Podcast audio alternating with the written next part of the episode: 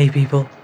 Welcome to Accidental Gods, to the podcast where we believe that another world is still possible and that together we can make it happen.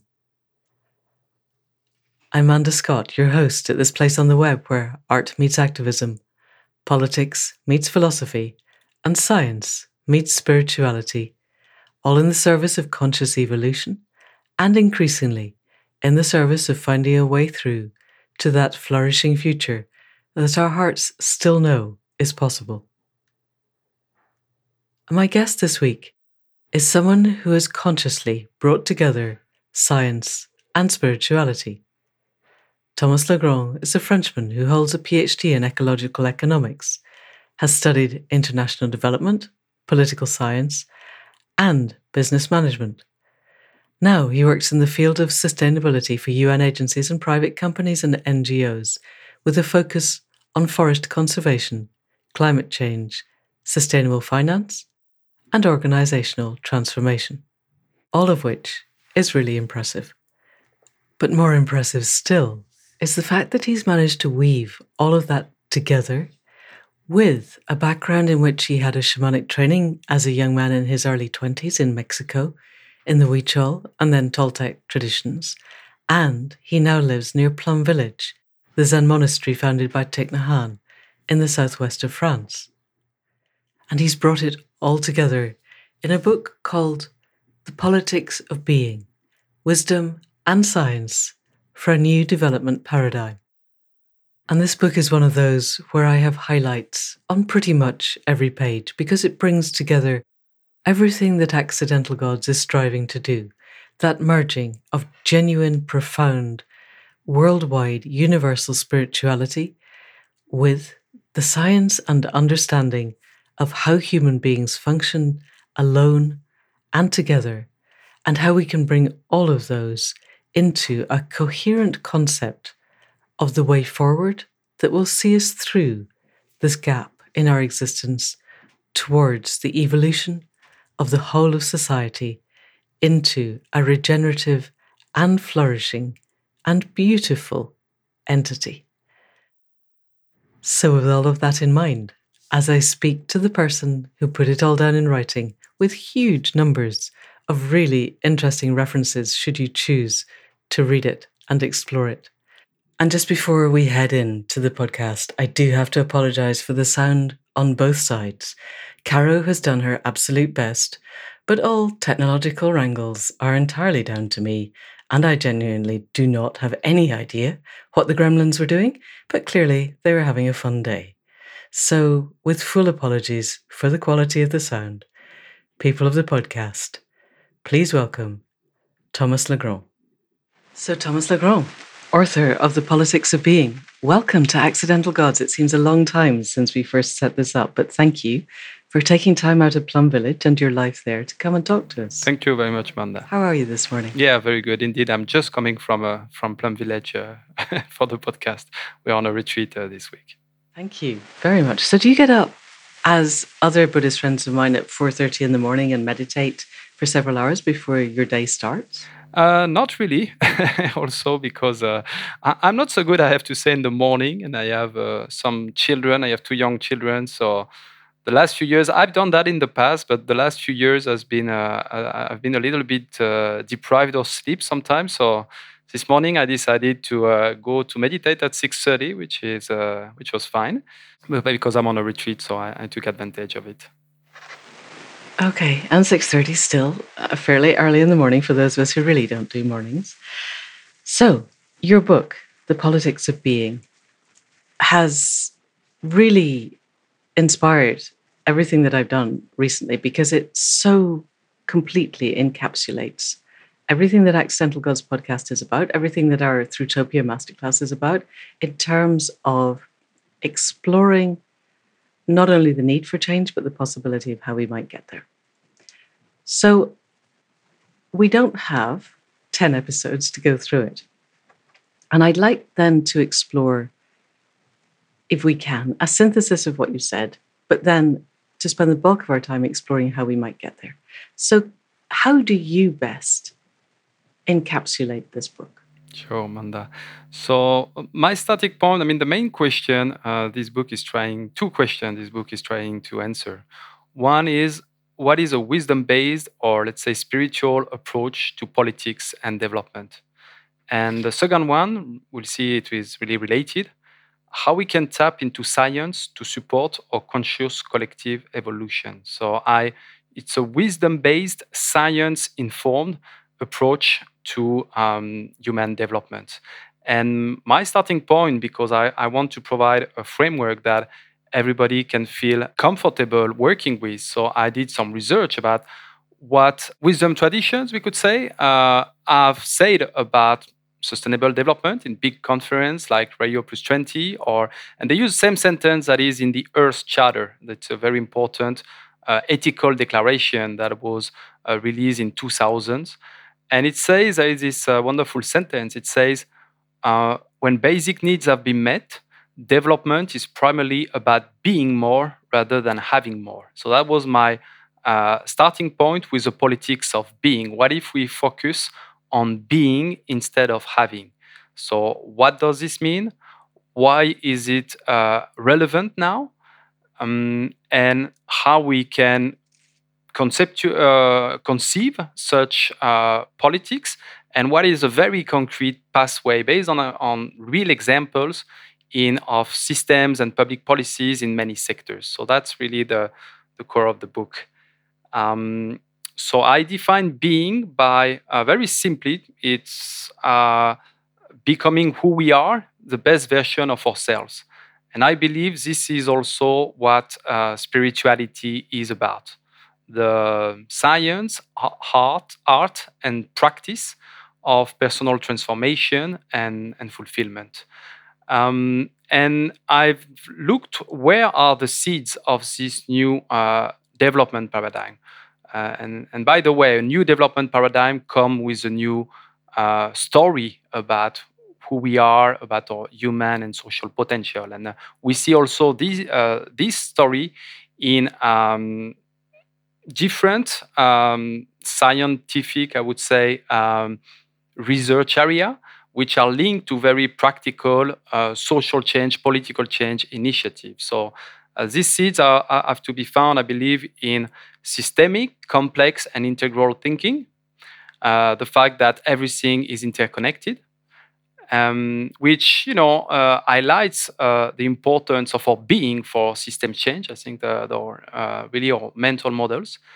And another seed is uh, I've called it life, but we can see you know in regenerative movement like how we should harmonize ourselves as societies with how nature works. Um, another one is to be found in happiness.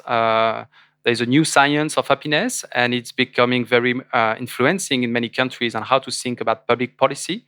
Uh, Bhutan has proposed uh, it as a new development paradigm. And another seed is about love, compassion, empathy. For, for example, I use example of Charter for Compassion. We're supporting uh, many local governments to become uh, compassionate cities, for example. Uh, peace, a culture of peace uh, that has been a UN resolution or a culture of partnership and uh, mindfulness, which has been, which is more and more uh, entering into public policies. Also, there is this wonderful report, uh, UK Mindful Nation, that outlines uh, its potential in, in four uh, important areas of, of, society, and that has been um, endorsed uh, by many members of parliament in the UK. So we see that these spiritual values are you know, can be more and more influential to shape uh, a new culture uh, that would uh, behind i think all these value there is um, they're fundamentally about being instead of having. And and they indicate us the, the research but also the practical initiatives indicate us how to cultivate these values socially. So they, uh, many of them have policy recommendations for many sectors and by bringing them together we can have a, a political, a full political agenda around this new vision for societies that would promote uh, human flourishing and I would say even collective flourishing because being is not only for human beings but for all beings on, on this earth. Wonderful. That's such an extraordinary manifesto for, for accidental gods and for the whole planet. So let's dive a little bit backwards and down to your origins because you're living now at Plum Village, but you grew up in France, you spent time in Mexico, you spent time in various places around the world. How did you encounter spirituality in a way that made sense to you? I'm guessing you probably had a fairly agnostic upbringing, but it be, you became intensely spiritual at a relatively young age. Can you tell us more about that? Yeah, indeed. I I had a little bit of a, of a Catholic upbringing, but not too strong. Uh, my mother also is um, Protestant, another type of Christian. And I was uh, quite religious when I was uh, a children. recently, I've been told that my grandmother, who just passed away, once said, uh, uh, This child is very mystic when I was super young, because she could see when I was entering a church or something that I was completely uh, absorbed in, in, in, into that uh, dimension. But yeah, no, it, it calmed down a little bit by uh, teenage out. Uh, which was a bit difficult for me, and it really come back very strongly during um, a student stay exchange in in Mexico at, at, the end of my studies, where I had a a very deep uh, encounter with native spirituality, with some shamans. And uh, I experienced a profound reconnection to, um, to Mother Earth and, and to myself. And I found that as a, a healing path and an, an, empowering path to really uh, transform myself. I was, uh, I would say, uh, I remember one night during a ceremony with that shaman when I first met him. I was able for the first time, I would say, to see a very uh, concrete, structured path, and and something in me recognized that that was what I had always looked for, and right away I, I knew that I would make, I decided to make that a priority in my life, and this led me uh, then to work uh, for the environment. Uh, I did later on a PhD in ecological economics on tropical forest conservation and and this led me, I would say, to uh, uh, adopt a path of service. So I, I, when I came back to France for uh, to end my studies, I, I, I took extra courses to be able to uh, uh, have a major in uh, international development rather than probably would be something like international trade or marketing I was into, and I was not. You know, I, I was at that time I thought I wanted just to travel, and I had not much uh, expectation about what I can bring to the world, but really my uh, semi-spiritual awakening really connected directly to um, adopt a path of service and contribute uh, positively to this uh, transition we're, we're in. And within that path of service, I'm curious about how your own spiritual evolution has taken you from that to Plum Village. And it, it seems to me reading the book that it wasn't it wasn't di- direct linear path. And a lot of people who come to this and are beginning a spiritual awakening, I think they can become disheartened because the path ends up being a sine wave, a roller coaster. It's not enlightenment and then everything is all baskets of roses and bundles of kittens. There can be moments of extreme doubt and disconnection and all of the things that we do know about intellectually, but it's harder at a heart level. How did you make the discovery of Plum Village and everything around it and move to that rather than necessarily say going to live with the Huichol in Mexico? What was the the pull towards that? I think when I when I when I look back to that, I feel really I've been uh, guiding, and even if it uh, guided, and even if it was not uh, in easy Pass, and sometimes uh, it was difficult for me to leave Mexico. And uh, um, one of the reasons was also the, the, girlfriend I was with that had some health issues, and uh, so it was not always fully clear. Uh, but yeah, looking back, I feel, and my path, I would say, in uh, in Mexico was the Toltec teachings, so the, the the path of the spiritual warrior.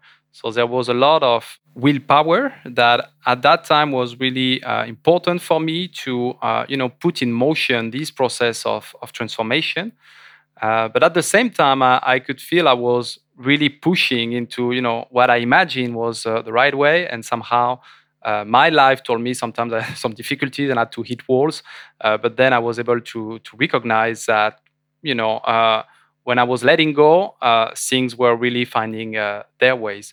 So um, somehow my PhD uh, brought me to um, Costa Rica to you know study tropical forest conservation, and there I rented a room to a Costa Rican woman uh, who later on became my very quickly became my best friend and later on my wife. And uh, the the first day we met, uh, she told me, uh, "Oh, okay, you're uh, you're from France. Uh, there's a place I like to know in France. It's called Plum Village." And I didn't know that place at that time, so I was French. And um, and for a couple of years later, when we became partners, we uh, went for a retreat in Plum Village. Uh, and I, a couple of weeks before, I wrote in my diary, uh, I feel there is something calling us there. And, and indeed, I remember uh, when I was driving from Paris to uh, Plum Village, I, I, could feel that. And uh, we arrived, I think, probably a, a, Friday. And on, on Sunday morning, there was the gathering of the three hamlets in one place. And there was a uh, for the first time, I, I, saw Hanh in Plum Village, and starting with this wonderful chant about uh, Avalokiteshvara, the Buddha of compassion. And uh, it was a very special and very powerful moment. And I could feel, wow, something, it was a very remote countryside of France. I could feel, wow, something, something is happening in, in that place. And uh, and I think that was the, first time we, we feel oh okay maybe we we could be part of it. Uh, maybe we could live here. And and then we came back uh, two months after. And then the, the vision was uh, it's here and it's now and then we moved back uh, we moved to settle down in Plum Village uh, four months later basically. And how long ago was that? That was seven years ago. Right right. And and now it's your home yeah. clearly. And in those seven years, you've written the book, The Politics of Being, which seems to me quite carefully structured. You've obviously thought about it a lot. It starts off with the idea of what being is and then moves more and more deeply into how our culture isn't being and how it could begin to be. Quite early on, you have a quote from Yuval Noah Harari who is positing that we are the last of the generations of humanity as we know humanity and that something new is going to evolve if we survive what's coming ahead. And he says, Is there anything more dangerous than dissatisfied and irresponsible gods who don't know what they want? This leads Harari to suggest that we should invest the same amount of effort and money into advancing human consciousness as we do into improving artificial intelligence. And we're recording this on the day after the BBC reported that a robot at a chess uh, game in Russia had broken a child's finger because the child was about to make a, a move that might have beaten the robot. Um, and this this week, Google sacked the second of its AI gurus who said that their AI is now sentient. So we have put a lot of money and a lot of time into advancing technology and not so much into advancing human consciousness. But you're living at Plum Village, which is one of the centers of advancing human consciousness, and you are quite deeply involved in a number of international bodies that explore the possibility of where humanity could be going. And I'm wondering are you seeing people engaging with the mindset that Harari is asking for? that we do begin to invest serious amounts of money into helping people to become people who want to be rather than people who want to acquire stuff. I think this idea that uh, we need an evolution of mindset or we need a cultural evolution, I think this idea is getting traction very quickly at the moment. Uh, it was mentioned for the first time in the IPCC uh, report on climate change uh, this year, talking about inner transition. And um, I think it's already some time that uh, it has been a little bit the elephant in the room that something we know in principle um, could make a difference, uh, or is one of the factor, but we just don't know how to work on it, I would say. And so we are more comfortable about working with the solutions that we are familiar with, even if they can't bring the, the, the solution. Uh, but for us, I think, uh, you know, we are societies that are still very ignorant and blind to the inner dimensions. And uh, uh one of the most surprised, you know, when I did all this research for, for this book during 10 years, I realized to see, you know, how strong was the case, and I was just surprised about uh, why we are not, you know, taking that so much into account in our societies. And I think one of the answers is that is just so foreign to our software, and maybe we are collectively also uh, a little bit scared, probably, to to look inside and start to to work on these uh, on these dimensions. So yeah, I see it uh, moving uh, very quickly. I would say uh, there is consciousness as a mean to an end. So, for let's say for the environmental ecological transition, for example, there is this initiative, the Inner Development Goals, which basically say, you know, to achieve the Sustainable Development Goals, we need these transformative qualities and skills to to, to make that happen. Uh, my uh, approach goes even one step uh, forward. Is that being is not only a mean uh, to an end, it's the end in itself. And that's something we need to cultivate in everything we do, in every sector of societies, so that uh, we all societies deals with certain uh, problems, certain issues they need to uh, resolve. And what I'm proposing is to deal with them in a way that bring out the best in humans, uh, rather than what is at the moment. And I, I build on that uh, on the work of uh, Elinor Ostrom, who has been the first woman to receive the Nobel Prize in economics. And she said the main lesson she learned over 50 years of research was that uh, our institutions are uh, based on the assumption that we are homo economicus, uh, selfish, just preoccupied by our, by our own material self interest. And these institutions then enact the assumptions they are based upon. Uh, so we, design institutions uh, around competition, um, scarcity, uh, etc., economic interest, etc. And then uh, and she said we should, on the contrary, design institutions that that bring out the best in humans. And these have been, you know, uh, teachings of uh, Aristotle, uh, very similar, or Confucius, etc. So it's all about, you know, how can societies and the states help us cultivate the virtues. Yes. So different answers. So I propose uh, in this book uh, to change our institutions. So you know, as always, everything that we see in society has some causes. No, so just to understand where does this coming from. Right now, our um, political systems uh, in the in the West, in particular, uh, can be uh, are democratic, but it's it's a certain form of democracy. Uh, yeah, more or less, I would say. But uh, it's an adversarial or competitive democracy, and we are really um, held hostage, I would say, from um, political parties, and that are competing for power.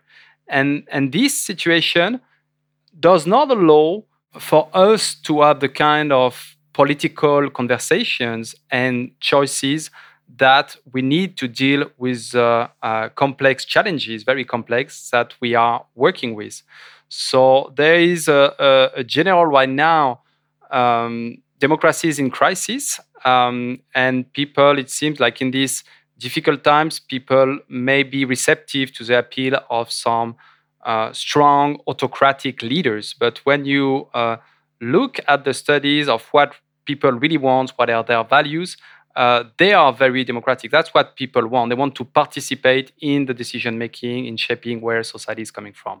So um, we need to change our institutions uh, in a way that brings us closer towards a truly deliberative democracy, uh, with more direct democracy, also with a balance between direct democracy and the work of, of, of parliaments. And in a, I, I propose also in my book a wisdom council that and recognize in the constitution uh, the general direction that we are aiming for and make this wisdom council responsible to ensuring through uh, debate, through studies, and through asking our governments what they are doing to bring us in that direction. And this chapter in my book on governance uh, is very interesting because it uh, it exemplifies well my methodology of bringing uh, science and wisdom together. So there I build on the work of the the Baha'i faith. So there was Baha'u'llah was uh, the prophet of the Baha'i faith in the 19th century, and he had these very interesting teachings about uh, what he called progressive revelation. That basically in every time and space, different prophets come to support humanity's evolution. And he realized that every time the main hindrance for the next uh, revelation was clergy. So he made uh, his religion without clergy and paid a lot of attention to the administration, uh, to the governance of his uh, religion. And he said this would be uh, a template to be evolved through experience, but a template that humanity may choose freely to adopt for its own governance. And uh, funny enough, uh, it's very close to what uh, recent uh, political scientists have proposed in terms of an ideal governance system. So there I, I bring in the, the, work of the Berggruen Institute, which is one of the most uh, uh, famous institutes on think tank on governance. And, and they ask some of the best Asian scientists, political scientists, uh, on their own to reflect on what these uh, ideal governance systems would be. And they ask also Western scientists. And both groups uh, found a very uh, a middle way between uh, both systems, basically. And that's what uh, Berggruen and Gardel in their book called Intelligent Governance. It's very similar to the work of to the, the Baha'i template. And it's it's a very non uh, non-partisan politics, so where politics is built uh, from the bottom up through election at the local level and from representatives that then elect the next level. So it's a mix of uh, let's say what they call a democratic system when people uh, vote and decide and the government is accountable to them and uh, what they call meritocratic system in china which is like let's say the principle of who knows better decide and they find a combination. They bring also uh, a, a, collective uh, decision making at the at the higher level, a kind of council. Uh, so they are very similar uh, uh, traits with uh, what the with the Baha'i model. So I think that give us a clear. I mean, to me, it's very convincing that this is a way forward, and it's also fostering you know what I call deliberative direct democracy, etc. So it's can be very much um, adequate for, for all times. Can we talk a little bit about the potential for digital democracy? Because we know from Audrey Tang in Taiwan that digital democracy is possible. Tang is was one of the students that took part in the student revolution. I didn't even know it had happened, but there you go. Took Ethernet cable in, made sure that the whole revolution was thereby accessible to everybody in the country, and was then invited to be the Minister for Digital Access or something, digital minister, and is now using various forms of quite clever, non divisive web access as a way of bringing people together. Can you talk to that a little bit? Sure. So, uh, Taiwan digital democracy is a good example of uh, deliberative uh, democracy. Uh, and it's also a good example about what I mean about institutions that cultivate the best in humans, because they use technology and they, uh, they use a, a, a, digital platform for citizens to uh, be informed and have a say and deliberate about some important uh, political issues. And uh, they, what's very interesting is that platform, instead of priming zoos uh, that are the most, what we could say, violent or uh, that took the harsher position, uh, instead they are priming those that are trying to build consensus So it's the opposite of what we know in uh, in the social media world, which I believe is uh, uh, has a very important responsibility about the, the, level of polarization we are experiencing in society. Because through algorithm, they prime those that are more uh, violent, those that are took the, the most extreme uh, point of view, and and they also uh, close people in by giving people only what they are most uh, likely to click on. Uh, they are uh, imprisoning people in their own belief, in their own worldview, and we end up with often uh, two different kind of competing worldviews that no longer live in the same reality somehow because they don't access the same information. Uh, so the, the, the Taiwan experience with digital democracy, I think, brings a lot of hope of what can be possible to have much more uh, constructive debate and prime, you know, these uh, virtues of uh, civic discussion, respect, trying to find consensus. So that's really cultivating the, the best in humans, while often social media uh, actually cultivate the worst. Uh, that's a very good example. So, how do we get to this in the West? Because at the moment, we're at a state where predatory capitalism is working as intended the huge internet companies who basically have a monopoly on what we see are all locked in to the vulture capitalists who require their return on investment. So Facebook can't just continue to make a profit each year. It has to continue to make more of a profit each year. It has to grow exponentially. And the way it seems to do that, as far as we can tell, is by accessing new markets, often in the global south, and by creating outrage, and if the whistleblower was correct, by influencing democratic processes. So we need that to stop. We are in that state, as we said, where we have prehistoric mindsets, medieval institutions, and the technology of gods. And that technology is destroying us. So, what do we do? So indeed, uh, as you as you mentioned, you know, it's all uh, systemic, and and sometimes when I'm being asked about you know how difficult it is to uh, change the economy, for example, I'm uh, reminded that uh, the economy, you know, it's systemic. So uh, maybe economy is the most difficult system to change, but if we change our education system, if we change how do we raise kids, if we change even maybe our uh, uh, health systems, if we change our justice system, and then maybe at some point be able to change our governance system, and then maybe you know it's become much more, much easier to change this uh, economic system. For for example, my hope is that there are many seeds, as I, as I was saying, of this uh, new development paradigm. So I think our role is to be able to recognize them for what they are and, uh, and water them, promote them. And the good news is that uh, not only they make sense from this larger vision of a new development paradigm focused on being, but they often make sense in their own realms, in their own sectors. So uh, experts in the field of education or health or justice or governance, they are reaching the same conclusions about the way forward. And indeed, some of the societies that function best, maybe uh, at the moment, are the ones that may have developed to a greater extent some of the recommendation that I, that I propose in this book.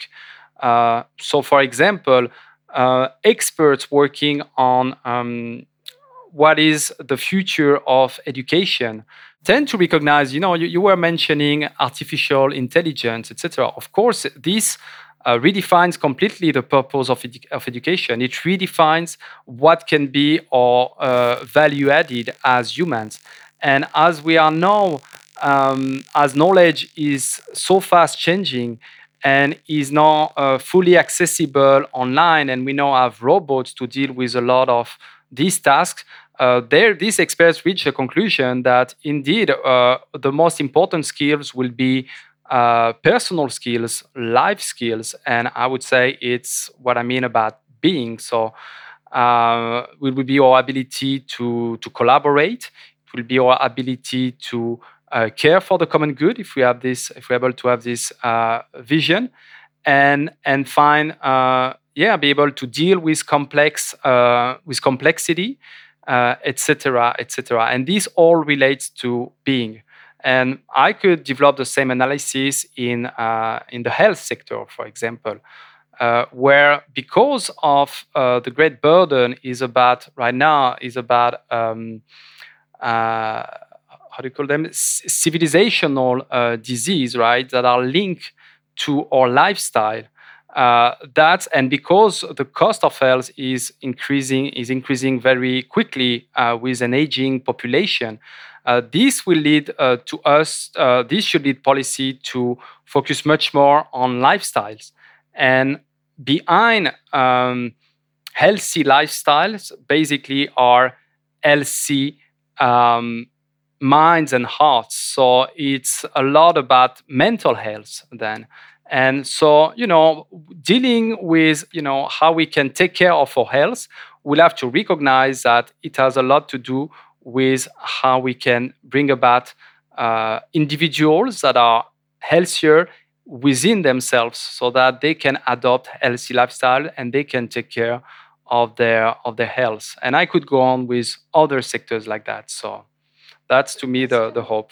Let's stay in the world of policy for a bit because one of the things that's very striking in your book is, I guess it's a very obvious link between mental health, mental well being, along the generations. If parents have good, resilient, strong mental health, then their kids are going to more likely be resilient, have good mental health. I did see something the other day asking why are we trying to make our children more resilient instead of trying to create a system that is less traumatic, which is, I think, a useful question.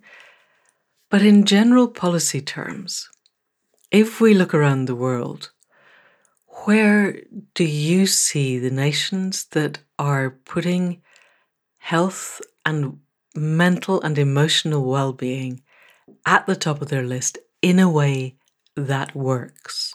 Yeah, so New Zealand is very interesting uh, at the moment. So, uh, president of uh, of New Zealand has uh, proclaimed the ambition of the country to be uh, the best country in the world for uh, a child to grow in. They have taken this well-being lens to public policy. So they have a well-being budget and they have paid attention to some key issues such as mental health, for example. And uh, so, to be, uh, uh and sociologists have shown that that the first uh, important thing is to uh, feel safe, and that start there is different type of safety. One can be a psychological, and it has a lot to do with uh, early childhood. And there, for example, it's striking to realize that in Sweden, for example, um, parents have 18 months uh, to share between the two parents of time where they will receive uh, a very high portion of their usual salary to stay at home. In the US, there is no such parental leave. Uh, so that's, you know, a as a federal uh, policy. So uh, you can tell uh, how much difference it can make to how children grows and even what kind of values they will develop and what kind of uh, contribution uh, they will uh, offer to society. Psychologists know well that secured attachment that first developed with our parents is the basis for human flourishing and for also how we contribute positively to society. And I'm insisting on this uh, also on this second point because that means it makes sense for societies to invest in that uh, part because they'll get a return of investments because uh, people will contribute positively to societies. And we we can see you know uh, in terms of mental health and also in terms of values when you look where uh, uh, the american society is going and where the nordic society is uh, you can really see this kind of difference in terms of values and mental health and um, etc. So that's the first uh, safety, psychological safety. There is also uh, very important, which is you know some material safety also, so that we have or everybody should have is uh, our basic needs fulfilled. so it becomes easier then naturally to uh, focus on on being and self-expression.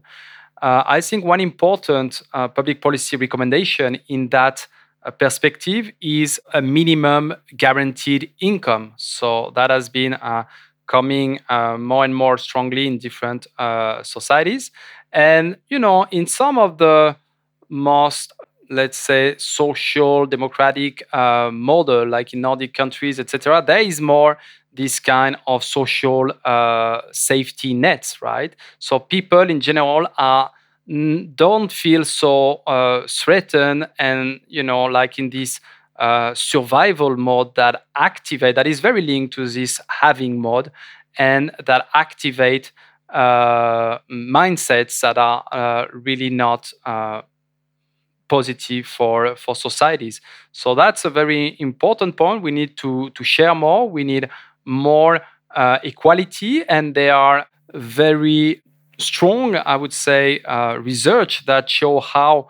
Uh, inequality is really toxic for society. So there is this graph in the book, uh, you know, from the, the spirit level, a very a very good book uh, that have shown, you know, a, a strong correlation between many social ills and the level of economic uh, inequality in um, in uh, in which countries they, they focus on. Uh, but it's true also in probably uh, all kind of uh, of countries. Thank you. Yes, it is really striking how the Nordic countries have managed to hold on to a degree of democratic socialism in the face of American hegemony, which has been trying to destroy it everywhere else, which is fascinating. But I noticed in your book the most striking graph, the one which does plot inequality along the x axis and health and well being on the y axis. And the one, the real striking outlier, is Japan. It has the least inequality and the best health outcomes, or, or the least mental and emotional and physical health problems. And I don't know if it's statistically significant, but it does seem to me really quite strikingly different. And I wonder if you know what it is about Japanese society, or culture, or structure, or policy that makes it so radically different. So I think there is a uh, Japan is a very disciplined uh, society, and uh, where uh, people respect a lot uh, social norms, no, and that uh, has been conducive to very low level of you know crimes and and and, and many social ills, and uh, probably a great level of social cohesion. I would say the maybe the down darker part uh, or, uh, of this model maybe is that it's very collectivist so it doesn't let uh, it has a strong uh, burden on some individuals who feel you know they can't really express themselves. Uh, so that's why japan does not rank uh, so high in terms of happiness ranking while the condition in their society look really great i would say. Uh, but but I would uh, add, you know, on uh, um, something on the international happiness ranking is that they are often based on what we call subjective well-being. So we ask people how satisfied they are with their lives, how happy they are with their lives, etc. And because of this, you know, uh, having paradigm we are in, uh, probably people in the in the richest countries need to feel uh, more satisfied because you know we believe we are uh, at the top let's say uh, but if you look through other uh, indicators for example more which are more not uh, declarative but or no sorry still declarative but it's not about an idea it's about they are asking people you know what are the uh, the emotions that they have uh, been uh, feeling that day, etc. And uh, the one who ranked first was Paraguay uh, in the in the, the last Gallup report. So there is probably an overemphasis when because of this methodology uh, tends probably to put a richer country higher in that rankings while you know a lot of us when we are traveling we can see in uh, let's say, economically poor countries, we see a lot, uh, sometimes much more than in uh, Western countries, a lot of positive emotions, joy, etc. So also we have to be aware about these uh, kind of methodological uh, aspects and uh, and uh, yeah, not be be stuck in our own behind. You know, these methodology. They are also or mental models that frame the way we perceive our lives. I, in the book, I propose myself to look more at indicators for human flourishing which have a lot to do about mental health so it's not about it's not so much asking people you know if they feel well happy is just to look at more concrete things to see to see if they are truly uh, healthy individuals uh, that function well in societies etc and i think this is a more uh, pragmatic uh, approach. And uh, you know you could say uh, how do you say someone like a, a maniac is uh, you can tell you is the most uh, the happier person in the world you know at, uh, in, in, some cases no? But if you look at it uh, uh, more objectively at his uh, psychological state you will realize that he is indeed not so not so healthy and probably not so truly happy. Hmm. thank you. That's really interesting. I love the paraguay example and the sense that if we could get past our Western obsession with having stuff and crawling up the ladders and, and being seen to be somewhere higher up the ladder than other people, then we would all be a lot happier. That much is obvious. And I wonder how we get there, because I would fight a bit shy of a Japanese model of cohesion, if only because in my youth as an Aikido practitioner, I didn't ever go to Japan, but the women who went had an extremely bad time. Japan was not kind to women at all, and particularly not to white Western women. And that's one example, and it may not be universal. But I get quite worried when we start to look at uniformity and cohesion as if they were the same thing.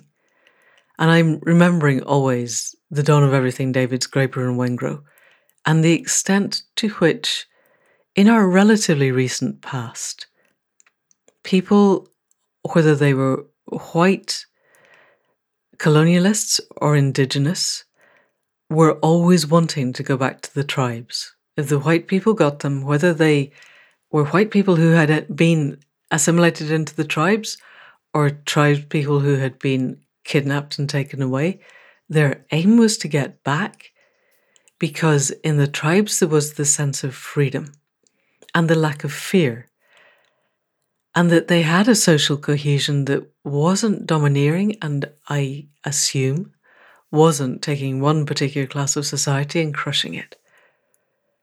How do we get to a level of integration where people feel freedom and lack of fear without feeling as if they're being pushed into smaller and smaller spaces and forced to behave as the majority defines, do you think? So, what you are, um, as I said, you know, one of the, the values that I think should uh, be at the center of a politics of being is um, in my chapter on peace and uh, moving from a, a culture of domination to a culture of partnership, and I, and I drew on that uh, for that on the work of uh, Riane Eisler, for example, and uh, and they say that cultures of partnership are in, indeed all uh, they these imbue all uh, systems in the in these societies. So uh, economic systems are more unequal. Justice systems tend to punish more people women and children uh, learn very uh, early that uh, they need to obey or they are being punished. What I was saying about, you know, family and secure attachment, etc., I think is very important to develop this kind of culture of partnership.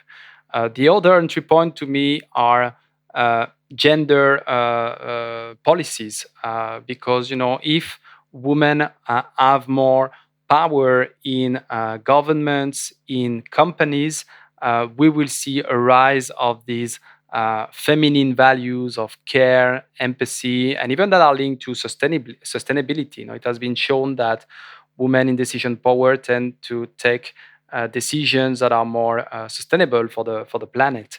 So uh, to me, these are important uh, uh, aspects of how to build more partnership cultures. we have talked about economic equality and how we can go in that direction. I mentioned also justice systems, so going towards more restorative justice systems and each you know each of these pieces bring us closer to this more partnership culture than than the culture of uh, domination uh, that are um, prevalent in some uh, some societies right now. Thank you. So I was very struck in the book by the section on business and companies because it seems to me that businesses are far more flexible than political structures. That if enough businesses change the focus of the way that they work, then that can significantly influence society. And there was a beautiful story about the company in France that had 500 workers and completely changed its ethos and thereby changed the whole of its way of working. Can you tell us a little bit about that, please? Sure. Indeed, that's um, it's true that uh, if you want to to bring more uh, decentralized model, etc., I agree with that. It's maybe not be, be that easy uh, uh, in the political uh, systems, but it's very much easier probably in organizations and companies. So in that case, it's it's really about and it's really about self-management, which is one of the three aspects that Frederic Laloux emphasized about what are these teal companies that uh, embody, let's say, the next stage of, of consciousness, as he would uh, put it. And it's all about self management. And instead of having very hierarchical uh, organization, they are very decentralized, organized in small self managed teams. And they take all the decisions, including even investments, uh, by themselves uh, according to certain rules uh, like before taking such decision, you need to talk to whoever will be impacted or whoever has a stake in that. But otherwise, uh, people at the lowest level have all the power to engage uh, companies' money, and, they, and many of these companies have been very, very successful. Uh, Buurtzorg uh, uh, is another example in the Netherlands of independent nurse, and it, they have been so successful that in a couple of years they uh, had 60% of the market there. So what is in, interesting, and it goes back to uh, our point on uh, Ostrom, etc., and the uh, CEO and the owner of this uh, company in France uh, that you mentioned uh, say very explicitly that they rely on alternative assumptions about human nature. So even he said, because he said before we had these assumptions that people were selfish, uh, people were lazy, so that we needed to control them to work. People uh, were uh, not reliable, and we need to lock down machines because otherwise they would uh, uh, probably steal them, etc., etc. And that kind of vision creates the need for a lot of control, a lot of hierarchies, and at the end, a lot of inefficiency and a lot of cost for to manage all of that and uh, basically said we are relying on a completely different assumptions. I would say a different story, which is what I call, after Charles Eisenstein, the story of interbeing, uh, where uh, people, if they have meaningful work to do, they are intrinsically motivated to do it well because it's a way for them to become more fulfilled. And then they uh, tend to work well and we can rely on them. So uh, that's really, uh, you know, it, it, really shows clearly how these kind of assumptions over our human nature uh, enact you know because we and basically they say they rely you know there's there have been people researching that for already a couple of decades. And uh, Laloux explains for example someone from the mit i can't remember his name a professor and he developed that theory theory x and theory y saying you know there is these two kind of story. Either you trust or you distrust. And and basically uh, he asked how? So what is a, what is a true? What is a true human nature? And he say uh, well basically it can go either way. If you start by uh, trusting people, they will respond with responsibility. If you and you design systems that make us make them respond with responsibility. If you design systems that are based on distrust and control, they will try to cheat. They will uh, play the same game that you have that you have structured. So, uh, and I see that in many other sectors. You know, you look at uh, uh, justice system. Uh, there was a, a, beautiful documentary I, have watched for this when I was writing that uh, that chapter, and it's really incredible to see how different it is of prisons in a Nordic country. I think it was Norway and in the U.S. And in one, you know, the, in Norway, people are kind of living together in a nice house. Uh, people are, are really uh, considered as you know human being and that just made a mistake and we need to help them because probably of their suffering and we just need to help them to come back on the track and they offer them to one was recording a music album so they have a studio in the place and they play ping pong with the guards etc and while you know in the us uh, it's uh, it's very uh, violent. And uh, they tend to assume that people are bad and we need to treat them very harsh. And indeed uh, they make them worse basically. And then then when they can at some point go out of jail they are not able to reintegrate themselves in societies because it has been just so inhuman where they have lived in. So it's all about you know the assumption that we're all doing their frame or systems which then frame individuals yes i loved the bit in the book where speaking of work and of the different ethos that can be brought. You quoted part of the new ethos in the more enlightened companies, which is people are systemically considered to be good, which is to say, reliable, self motivated, trustworthy, and intelligent. There is no performance without happiness, and to be happy, we need to be motivated. To be motivated, we need to be responsible. To be responsible, we must understand why and for whom we work and be free to decide how. Value is created on the shop floor. Shop floor operators craft the products. The CEO and staff, at best, serve to support them, at worst, are costly distractions. That's so obvious and yet so not the way that business works around the world, where the CEO and the management are seen to be the single most important thing in the company, and the people who actually make the stuff are broadly irrelevant. And wouldn't it be amazing if Amazon decided not to treat all of its workers as if they were lazy and venal and prone to skiving and had to be watched every moment of every day, and instead gave them that sense of agency? Anyway, we're heading towards the end of our time together. So I want to dip now towards the end of the book, where you have your 10 core messages for the politics of being. And we don't have time to go through all 10 of them, but I want to have a look at number 9, which says Each nation needs to reconnect to its own soul and wisdom to develop its version of a politics of being that can support its development and help it bring its unique contribution to the world. Unity in diversity is the key to harmonious coexistence of nations in a globalized world. And wouldn't it be amazing if everybody believed that? So I wonder are you seeing any nations across the world where this is the foundation of how they're behaving and how their policies are shaped? And if not, do you see any that are heading that way? Or how could we begin to nudge all of the nations of the world in that direction? So, um, first, the good news is that uh, at least in uh, constitutions, you know, unity in diversity is in the constitution of different countries, including Indonesia, for example, or uh, the European Union. I think it's uh, it's one of the main texts of the European Union, and um, so this is a fundamental principle of, of life.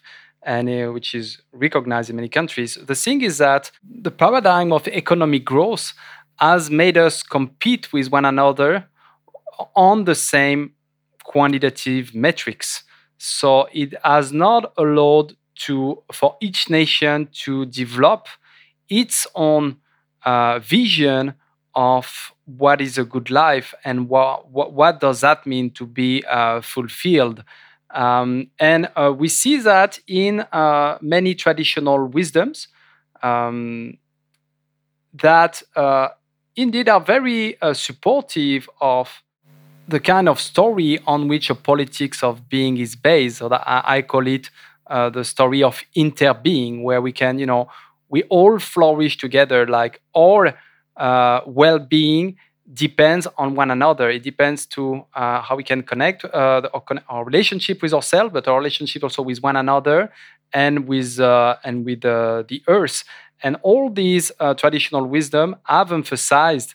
Um, say virtually all have emphasized our relationship to the collective and our responsibility towards that collective.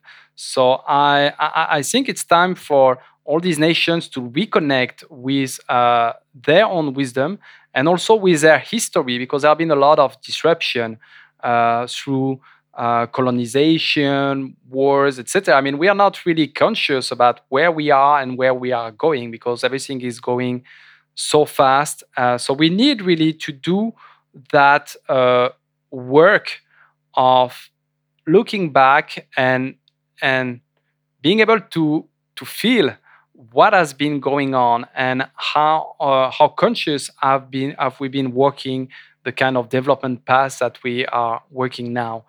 And um, regarding your question about where I see that happening, well, it's very interesting to see in some um, countries, uh, particularly in the south and often not uh, rather poor countries, how that part uh, uh, where there is this reconnection and we can see it in uh, political systems and development agenda. For example, we talked about Bhutan and gross national happiness.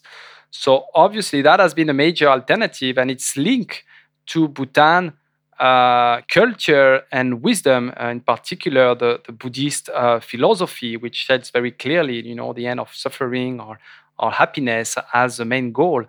Uh, I see that also in South America in uh, the Buen Vivir, Vivir Bien, so living well philosophy, where which has been even enacted in the constitution in some countries. So of course, when it has, so any, which is based on indigenous Andean cosmovisions.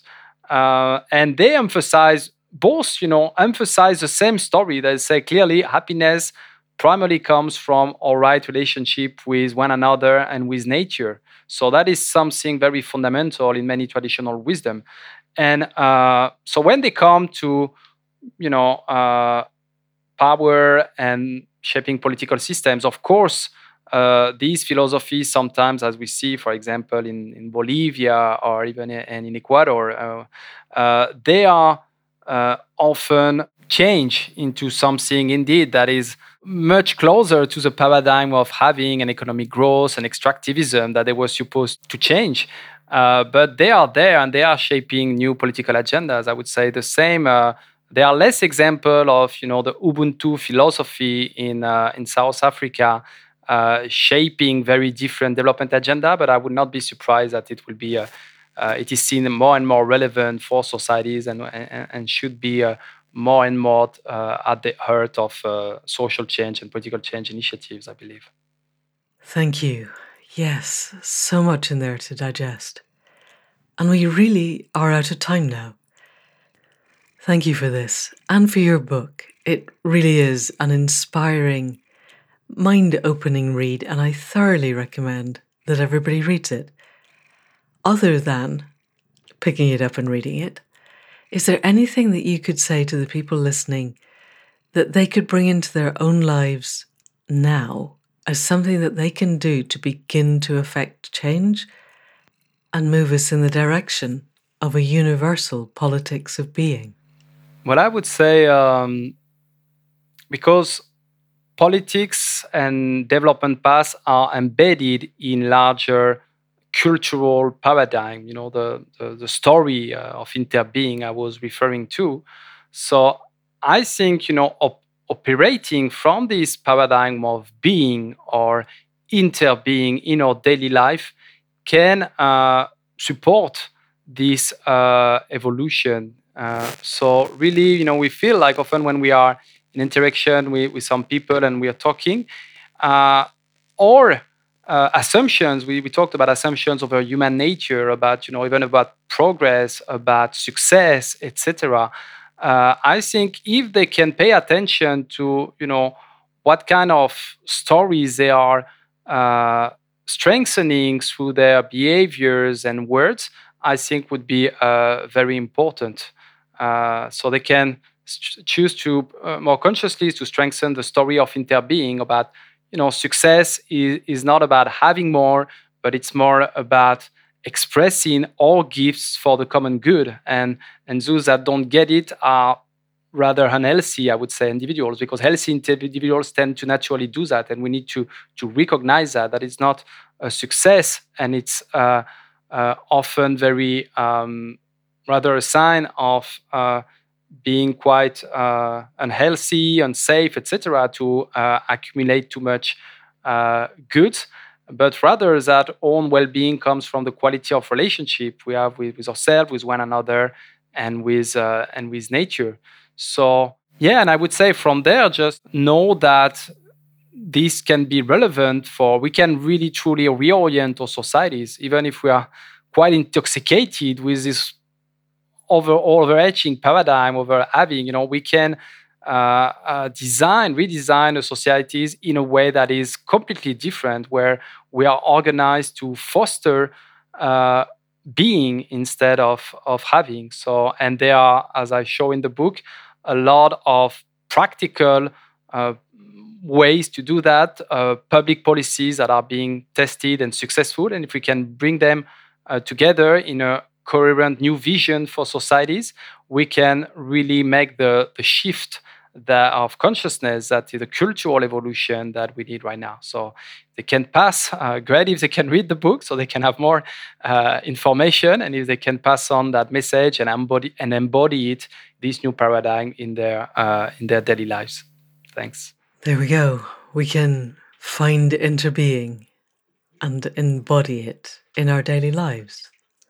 Sounds wonderful. And we can endeavour to do it.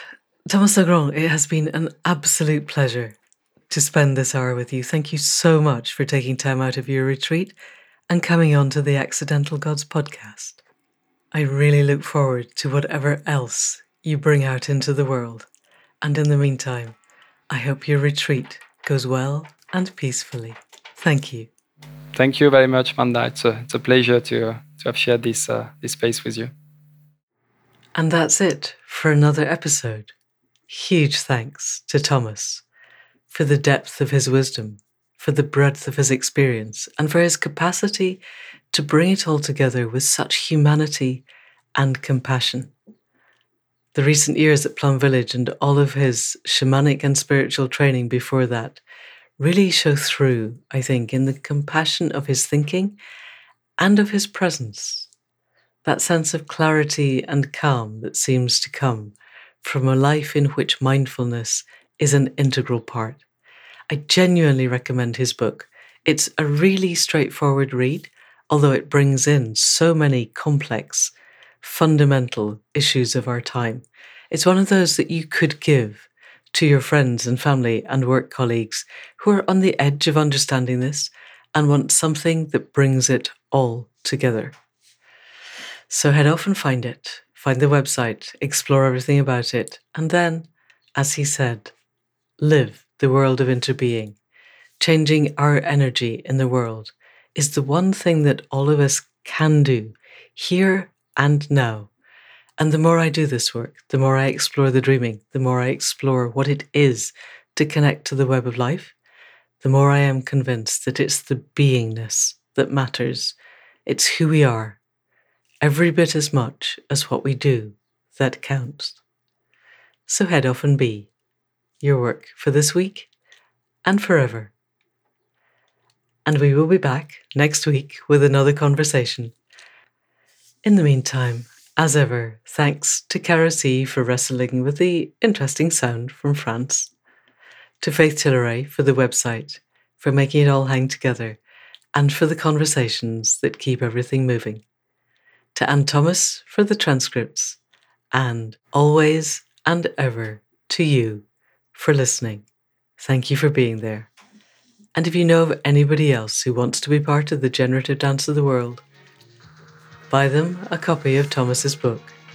And please do send them the link to this website. And that's it for now. See you next week. Thank you and goodbye.